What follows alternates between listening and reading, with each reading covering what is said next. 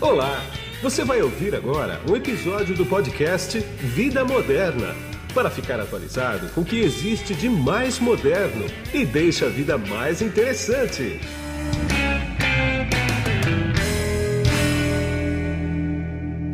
Bom, quem está comigo aqui hoje nesse podcast é o Kleber Ribas, que ele é o CEO da Blockbeat aqui no Brasil. Tudo bem, Kleber?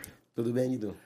Tudo bom, tudo tranquilo. A gente vai bater um papo aqui bastante interessante, bastante crítico. Por que crítico? Porque afeta tanto empresa quanto você que está me vendo aqui. Mesmo que não seja empresário, que não trabalhe em empresa nenhuma, você também é afetado pelo que a gente vai conversar, que é segurança cibernética, que hoje afeta 100 pessoas de 100 no mundo inteiro. É isso mesmo, né, Kleber? É isso aí. É... Bom, é um prazer estar aqui falando com você.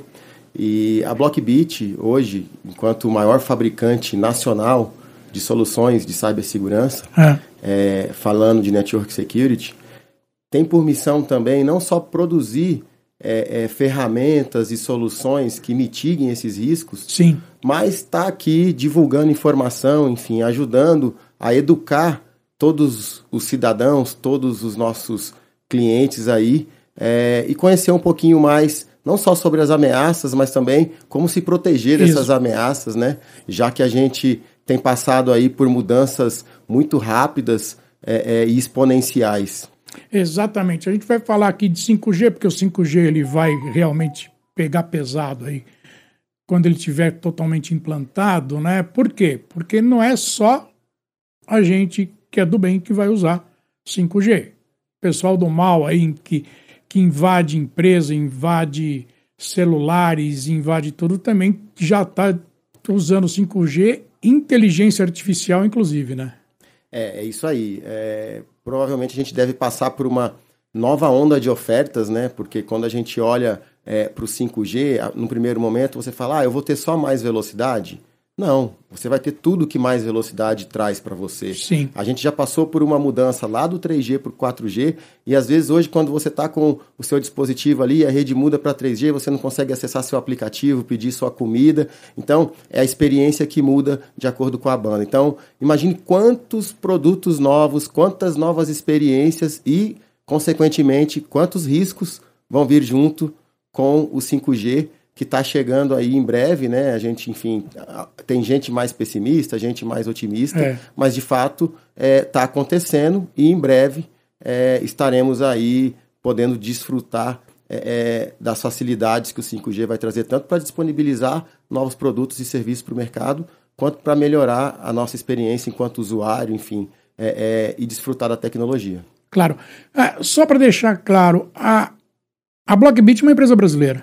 É uma empresa brasileira, 100% brasileira. É, a Blockbit foi fundada em 2016, a marca foi tá. lançada. Ela é fruto de aquisição de uma empresa paulistana que desenvolvia software de segurança desde 2000. É, e de lá para cá, a gente posicionou o nosso portfólio de network security para ter desde um pequeno, uma pequena licença de software ou um pequeno appliance que atende um ponto de venda aí de um shopping, é, ou um escritório de serviço até uma grande corporação. Então, hoje a gente desenvolve no Brasil é, Next Generation Firewall e também SD-WAN, que é, quando você fala de segurança e principalmente no nível de digitalização que a gente vive hoje dos negócios, hum. disponibilidade, né, lá na tríade Sim. que a gente aprende, é, é, algo muito importante. Claro. E eu acredito que com o advento da pandemia passou a ser ainda muito mais importante porque você se viu aí de uma hora para outra obrigado a passar a transacionar de forma digital ou deixar de existir. Sim. E aí você ter disponibilidade é muito importante. E o SD-WAN ele é, faz com que você consiga usar qualquer tipo de link,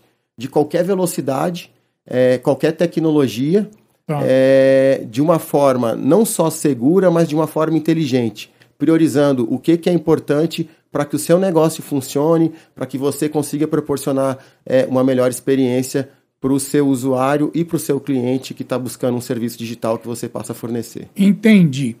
Ah, você tocou em pandemia aí, você me deu um gancho. Foi o seguinte: qual foi a maior mudança que você sentiu nas empresas do pré-pandemia e no pós-pandemia, já dá para falar em pós-pandemia, né? Sim. Mas antes, a impressão que eu tenho é que os empresários tratavam a segurança da informação de uma maneira não tão crítica como devia ser tratado. A pandemia mudou isso? Eles têm uma outra visão hoje? É, assim, vamos lá. Falando de pré-pandemia, né? A é. gente tinha alguns para... tínhamos alguns paradigmas que foram quebrados com a pandemia, Sim. onde havia tecnologia para isso, tanto é que a gente está aqui hoje, graças a Deus, atravessando é, é, a pandemia, né? Sim. É, e esses paradigmas tiveram que ser quebrados da noite para o dia. Então, o que, que a gente tinha no mercado pré-pandemia? A gente tinha muita gente estudando home office. É, aqui em São Paulo, então, né? Quem está nos ouvindo de fora talvez não conheça a realidade que São Paulo tem de mobilidade quanto você demora de um ponto ao outro por conta de trânsito e tudo mais, e isso forçava é, é, a ter diversos estudos para implementar isso, implementar tecnologia. Tínhamos barreiras de lei também, a lei Sim. trabalhista que impedia é. é algumas coisas, e aí, da noite para o dia, isso tudo teve que ser experimentado. É, e o que, que muda do ponto de vista de segurança? Você teve uma, um aumento da superfície de ataque. Sim. Então, é, você imagina que você tinha ali o seu escritório, onde você controlava é, os seus colaboradores, inclusive fisicamente, né? Você conseguia claro. vê-los trabalhando e da noite para o dia você teve que fazer com que isso acontecesse fora desse ambiente. Então, uma coisa que eu falo é o seguinte: ninguém acorda de manhã, a não ser o próprio empresário, o próprio, a própria pessoa de segurança, seja lá o CISO, o CIO, a equipe toda, né? Acordando preocupado com a segurança. Quando qualquer pessoa vai trabalhar, ela não está esquentando a cabeça com segurança numa empresa, né? Só que de uma hora para outra, ela teve que passar a se preocupar com segurança porque estava dentro da casa dela. Exato. É, e aí você é, é, criou outros problemas, digamos pois é. assim, né? Porque hoje, por exemplo, a gente tem é, tudo funcionando, é, o trabalho remoto virou uma realidade, e agora a gente está tendo que tratar outros desafios, porque quando você abre o seu perímetro e coloca um colaborador, por exemplo, trabalhando dentro de casa, qual é a garantia que você tem que realmente é aquele colaborador que está acessando a credencial naquele momento é. através de uma VPN? E aí, dependendo de quanto vale é, é, esse colaborador, quanto pode ser uma oferta de um hacker para sentar do lado dele, na casa dele, e trabalhar para atacar o seu ambiente. É então, essas discussões que a gente está tendo pós-pandemia, principalmente, é, às vezes você não entende por que, que você está tendo que ir para o escritório, é. e muitas vezes é porque você precisa estar tá sobre uma vigilância física também, né? Porque a tecnologia para fazer o trabalho remoto existe, mas os riscos mudaram. Então, Sim. você passa a ter esse tipo de discussão no dia a dia. E aí, quando você olha para as companhias que passaram a ter que ter não só o perímetro aberto, mas uma oferta digital é, é maior, ou até mesmo uma oferta digital que não existia, Sim. porque no auge da pandemia, é, você vai se lembrar que a gente passou a ter que muitas vezes pedir pão Pois pelo WhatsApp. exatamente. Porque você não podia ir lá. Aliás, as padarias perto de casa, eu moro do Paraíso, no bairro do Paraíso, e tem algumas padarias muito boas ali perto de casa, né? Você sabe que todas elas no WhatsApp, cara. É isso. E, e isso mudou o hábito de consumo. É. Então, é, ah, voltou ao normal agora? Para algumas pessoas, sim. Para outras que acharam melhor pedir isso e receber o pãozinho lá em casa, é, esse hábito persiste.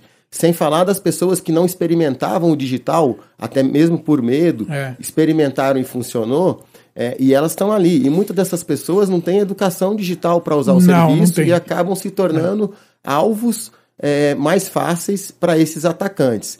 É, então, o que, que muda no cenário hoje? Hoje a gente tem várias tecnologias que foram experimentadas e funcionam, é, e uma demanda muito maior por desenvolvimento de novas funcionalidades, por desenvolvimento de novas aplicações, num delta de tempo que continua sendo muito curto, Sim. e isso traz riscos de desenvolvimento seguro de aplicação, da experiência do seu usuário versus o nível de segurança que você vai implementar. Claro. É, e para as companhias isso passou a ser vital. Tanto é que o que, que a gente tem visto muito é, é, e vai ver cada vez mais. Todos os conselhos acionistas das empresas hoje tem uma preocupação muito grande com cibersegurança. Sim. Isso é um dos maiores riscos para diversos negócios.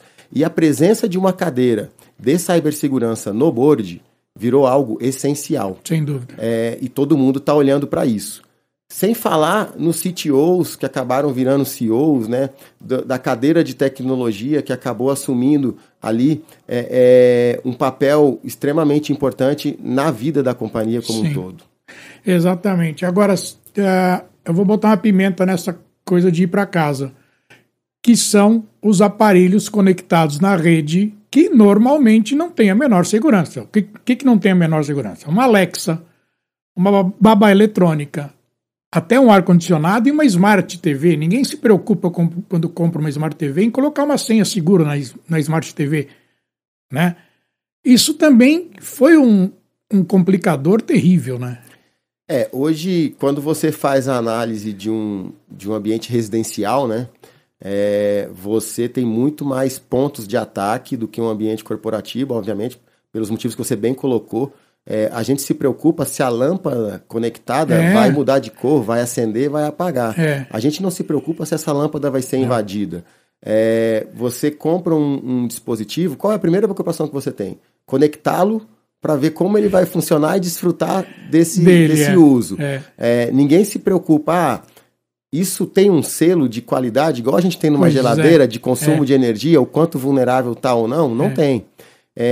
então, de fato, é um desafio porque você tem um dispositivo que está junto com esses dispositivos todos, passando a acessar a rede da companhia e que concorrem ali para um acesso dentro da mesma rede. Sim. Então, tem soluções que a gente passou a implementar, por exemplo, é, EDRs mais inteligentes lá na ponta, hum. é, para conseguir fazer com que o dispositivo que você está permitindo que conecte é, na rede corporativa para desenvolver o trabalho, de fato esteja atualizado, é, esteja protegido e principalmente que ele não esteja vulnerável dentro da rede tá. que ele está conectado, que é uma rede doméstica.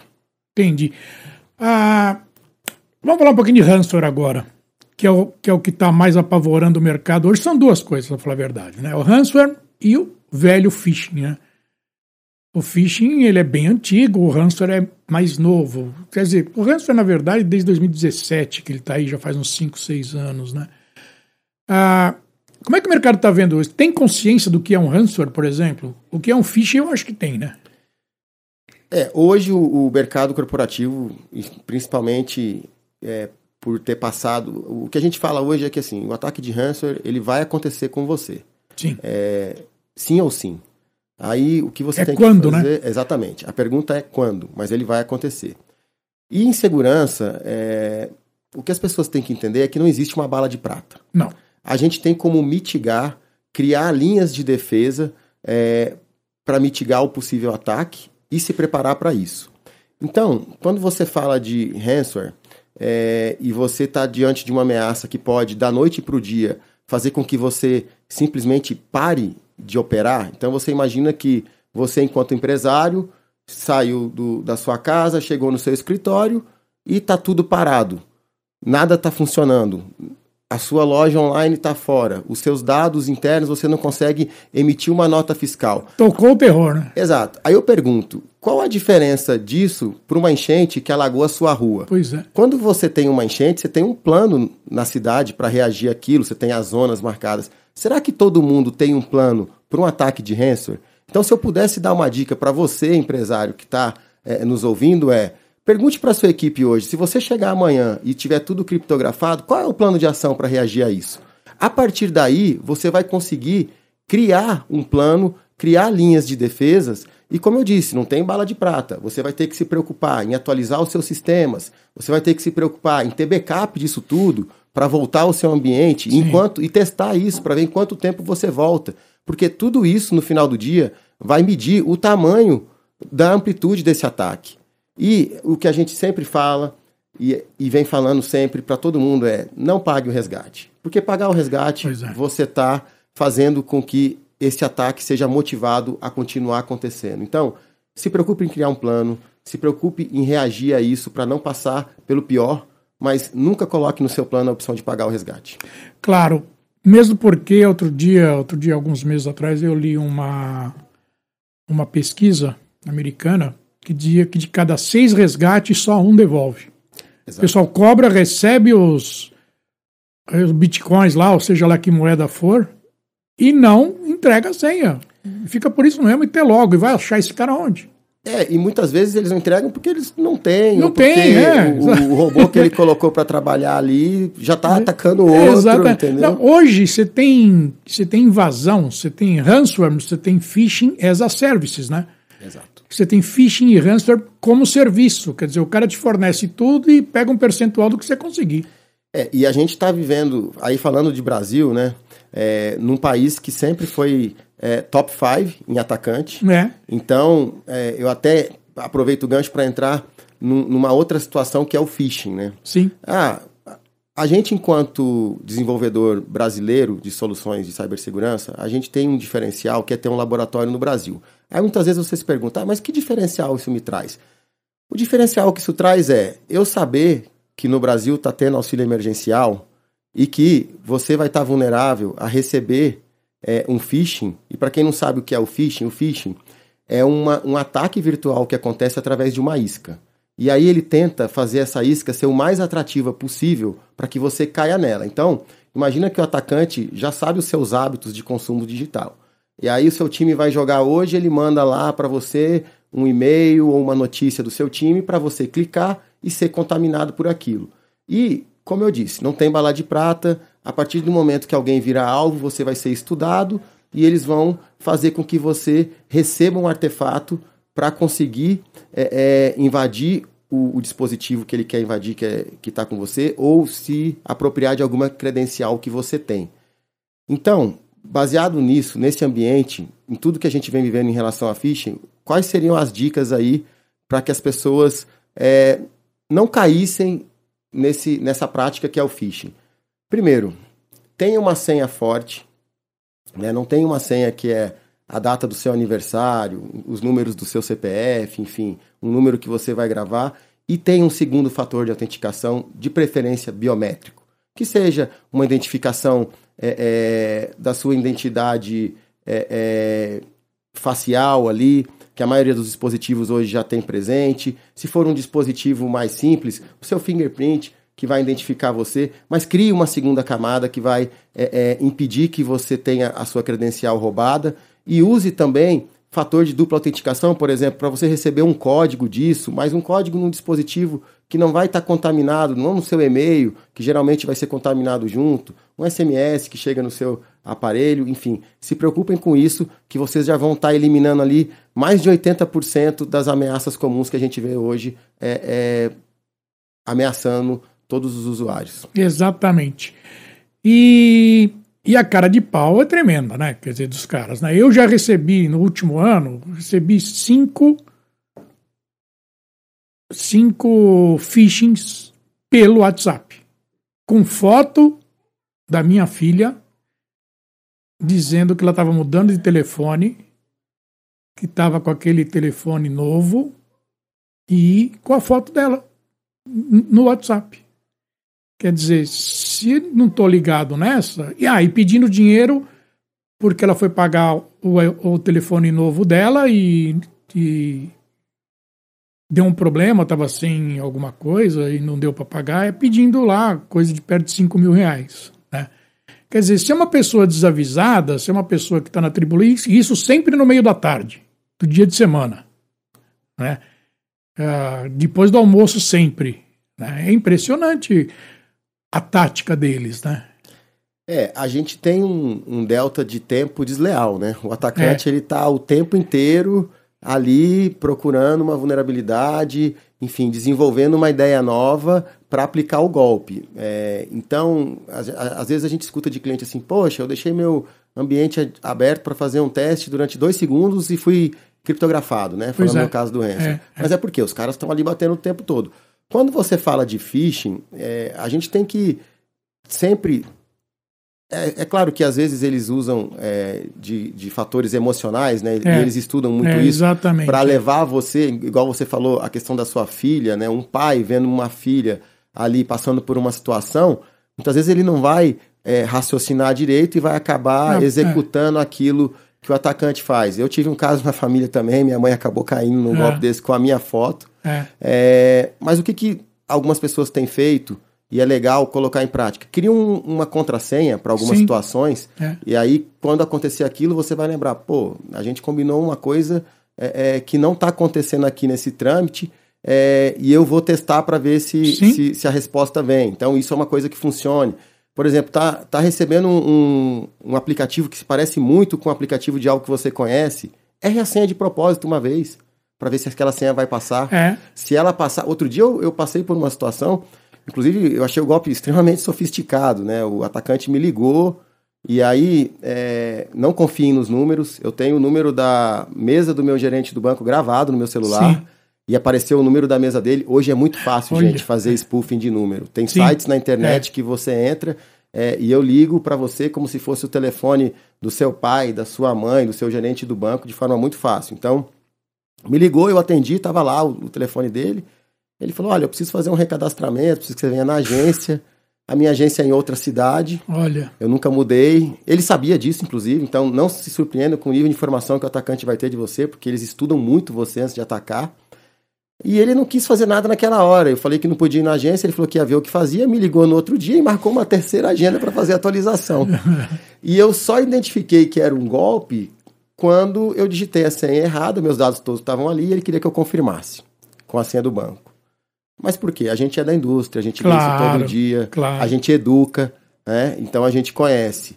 Mas tomem cuidado, é, entendam quais são os contatos que os meios é, que vocês se relacionam, principalmente meios financeiros, se eles ligam para você, se eles fazem atualização online por link, entendam isso e fiquem sempre atentos, porque o atacante ele cada vez sofistica mais o golpe, cada vez conhece mais o seu hábito para chegar onde ele quer. Sem dúvida. E aí, quem está ouvindo a gente aqui pode estar perguntando, mas como é que eles sabem tanta coisa a meu respeito? Vazamento de dado, né?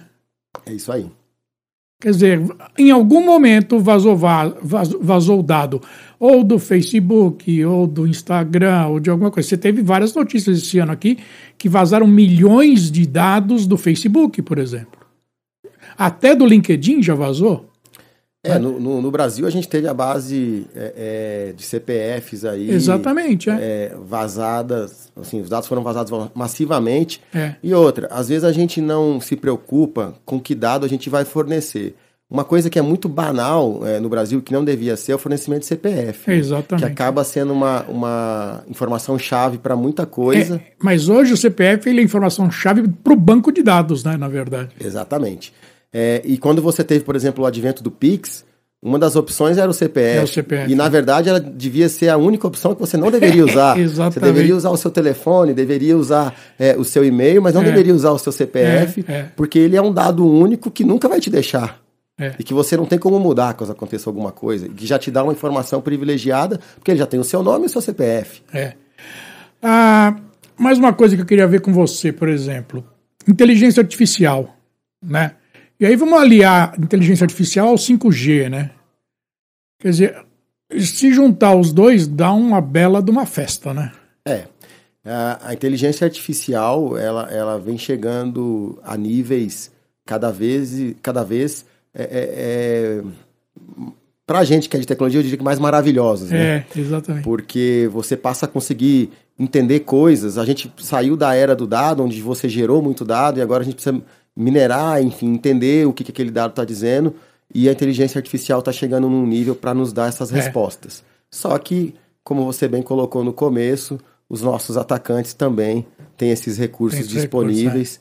É, e quando eu falo que você cada vez mais tem que ficar atento no, no mundo digital, é porque você vai ter inteligência artificial sendo usada para entender cada vez melhor o que está acontecendo. Sim. E quando o atacante usar isso, ele vai usar isso para burlar todas as barreiras que você colocou para mitigar o risco Claro. e chegar é, ao objetivo dele, que é te atacar de alguma forma para ter algum benefício. Aí quando você mistura isso com 5G, a gente está colocando ali uma Ferrari na melhor pista, né? Exatamente. que você vai ter ali, é, é, enfim, a inteligência com toda a capacidade que ela traz, analítica, de tratar tudo aquilo que está acontecendo numa banda super larga que vai possibilitar ela fazer coisas que antes eram impossíveis por conta da infraestrutura que você tinha. Exatamente. Para a gente finalizar agora, como é competir com empresas globais conhecidíssimas, que já estão no mercado aí há décadas, que tem uma estrutura fantástica. Não estou dizendo que você não tem uma estrutura fantástica, tá? Não estou falando isso, não. Mas são empresas que jogam muito pesado, né? Como é que é competir com esse pessoal todo uh, no mercado corporativo? Perfeito, ótima pergunta. Né? É uma pergunta, aliás, que a gente acaba respondendo todo dia é. quando a gente bate a porta de um cliente é. para convencê-lo da nossa tecnologia. Mas eu acho que a gente conversou sobre bastante coisa aqui é, que justifica isso. Por exemplo, a gente vive num país, e a Blockbit é uma empresa que tem 98% do seu faturamento que vem do Brasil. Sim. É, que tem diversas jabuticabas digitais. Né? Exatamente. Né? É, por exemplo, vou falar de uma. No mercado financeiro, é, a gente tem o boleto aqui no Brasil. Sim. É, o boleto é uma prática financeira que não sei se todo mundo sabe, só existe no Brasil. E o Pix também, né? E o Pix também. E aí, quando você tem um laboratório analisando uma ameaça que vem e muda um pequeno dado ali no boleto, é, e é um dado de texto claro, que não representa uma ameaça de nível sim, alto, sim. e aquilo passa, e você, enquanto usuário do sistema financeiro, acaba descobrindo que aquela ameaça era severa para você, porque ela mudava a conta de destino sim, de pagamento. Ia para o Laranjão lá, né? Exatamente. E os laboratórios internacionais demoraram um tempão para entender. É. E a gente olhou, bateu o olho e falou: opa, isso é grave. É. A gente começa a provar valor. Quando você olha, por exemplo, para o comportamento do usuário brasileiro na internet e o nosso laboratório ele está o tempo inteiro entendendo isso e rapidamente reagindo nas nossas soluções para que você consiga fazer uma gestão melhor do seu ambiente. O governo lançou uma nova prática para você fazer conectividade social e quem é empresário sabe o que eu estou falando, que todo mês você tem que ir lá e rodar sua folha de pagamento, pagar seus impostos. E aí você liga para o seu suporte e dá um trabalho danado para configurar isso na sua ferramenta. E a gente vai lá e cria um botão, porque Sim. a gente entende isso. Sim. Você novamente prova valor. Então, segurança é algo que passa muito pelo dia a dia, pa sim, passa sim. pela nossa vida. E você ter alguém aqui no Brasil que vai te dar não só o que tem no melhor nos outros laboratórios, porque as nossas soluções também têm as assinaturas que os nossos concorrentes usam claro. e que existem hoje é, empresas especializadas em fornecer isso para o mercado todo. É. A gente tem os diferenciais que vão dar segurança para o Brasil, para o brasileiro, dentro das práticas que eles utilizam e na hora mais difícil, que é a hora que você chega e está tudo criptografado, a gente está aqui para pegar na sua mão e reagir junto a um ataque, enfim. E aí é o nosso maior diferencial, que é um suporte até nível 3 aqui no Brasil, Sim. onde você vai conseguir é, falar com o cara que está desenvolvendo a solução para entender e resolver o seu problema. Coisa que para um fabricante que o nosso país representa aí 1, 2, 3% do faturamento, é. talvez você tenha 1, 2, 3% da atenção dele naquele momento. Exatamente. Eu falei que ia terminar, mas eu vou terminar com essa aqui. Qual é que é o teu modelo de negócio? É revenda, é distribuição, é direto com você na, na Blockbit ou é as a service? Como é que é? É, hoje a gente tem é, a gente trabalha exclusivamente através de canais que, no, que nos revendem tá. e nos representam tecnicamente também. Tá. É, desde 2008, a gente optou por trabalhar 100% através do modelo de canais. Tá. Ah, mas você não fatura direto? Faturo porque no Brasil eu não tenho distribuidor. Então, ah, em alguns momentos, é. e dependendo a quão bem for para o negócio, que a gente tem uma guerra fiscal é. no Brasil que às vezes representa bastante é. na hora é, de fechar essa oferta, então a gente acaba faturando direto.